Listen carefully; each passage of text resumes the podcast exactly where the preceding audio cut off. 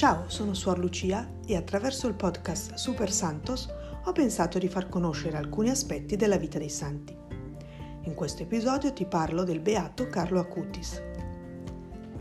Forse un giorno, neppur lontano, avremo un santo regolarmente canonizzato come patrono di Internet. Però già adesso abbiamo un valido intercessore in Carlo Acutis. Un ragazzo di 15 anni patito di Internet come i suoi coetanei ma a differenza loro è convinto che Internet debba diventare un veicolo di evangelizzazione e di catechesi.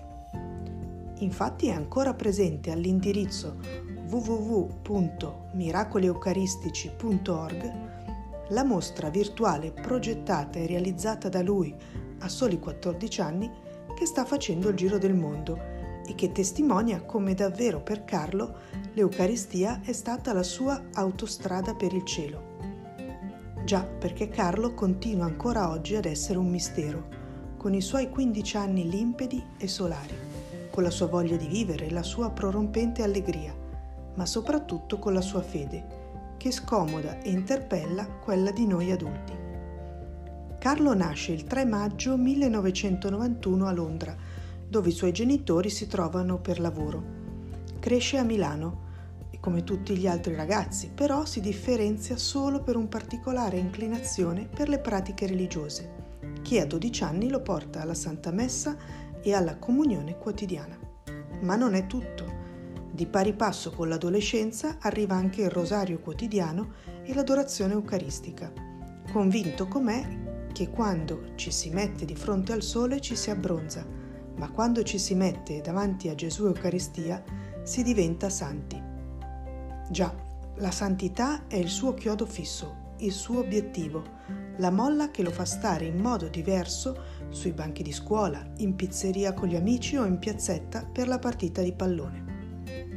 Non è geloso del suo kit per diventare santi e lo regala generosamente a tutti e molto semplicemente contiene un desiderio grande di santità la messa, comunione e rosario quotidiano, una razione giornaliera di Bibbia, un po' di adorazione eucaristica, la confessione settimanale, la disponibilità a rinunciare a qualcosa per gli altri.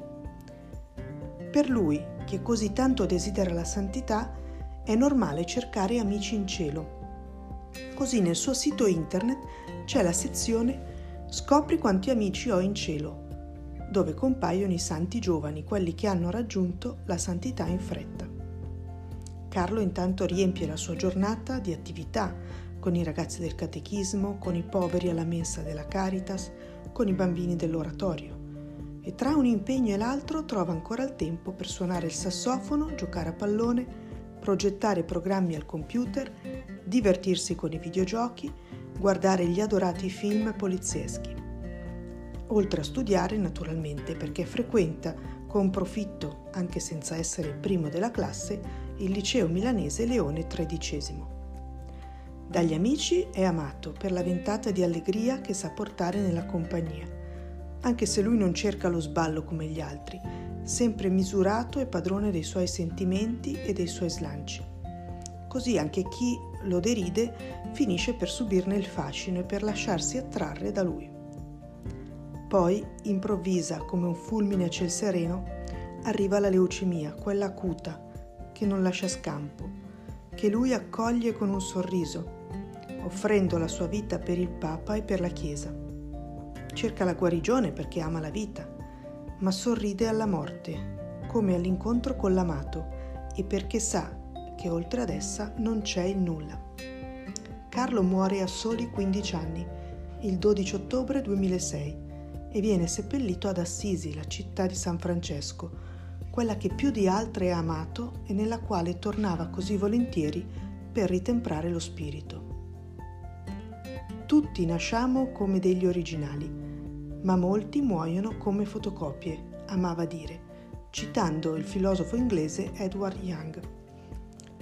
Carlo è stato proclamato beato il 10 ottobre 2020 la sua memoria liturgica viene fissata al 12 ottobre, giorno esatto della sua nascita al cielo. Buona settimana!